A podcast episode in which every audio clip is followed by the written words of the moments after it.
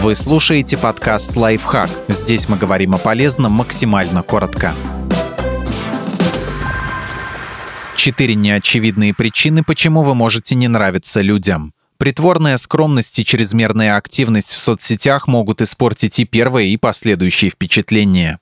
Вы слишком активны в соцсетях. Если вы постите много фотографий, это может раздражать. К такому выводу пришли исследователи из Бирмингемской школы бизнеса. Они подчеркивают, что большинство подписчиков не знают вас достаточно близко, поэтому следить за каждым вашим шагом им будет неинтересно. Хотя исследование проводилось только на аудитории Facebook, его результаты вполне применимы и к другим соцсетям.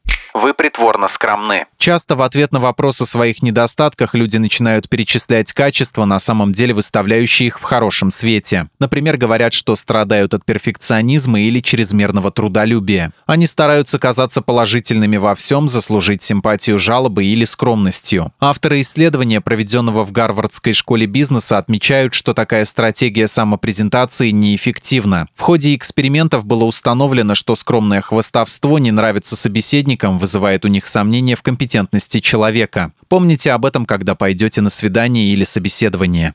Вы хвастаетесь своими влиятельными знакомыми. Возможно, вы учились на одном факультете с какой-нибудь знаменитостью или однажды ехали в лифте с известным актером. А может быть, у вас есть влиятельные знакомые. Так или иначе, лучше не рассказывать об этом, если вас не спрашивают или если разговор шел о чем-то другом вы избегаете зрительного контакта. Как показывают научные исследования, поддерживать зрительный контакт очень важно. С его помощью люди непроизвольно пытаются узнать больше о собеседнике. Нежелание этому способствовать может казаться признаком того, что вы не совсем искренне, а то и вовсе лжете. Это снижает вашу привлекательность в глазах того, с кем вы общаетесь. Поэтому старайтесь не отводить взгляд во время важных разговоров.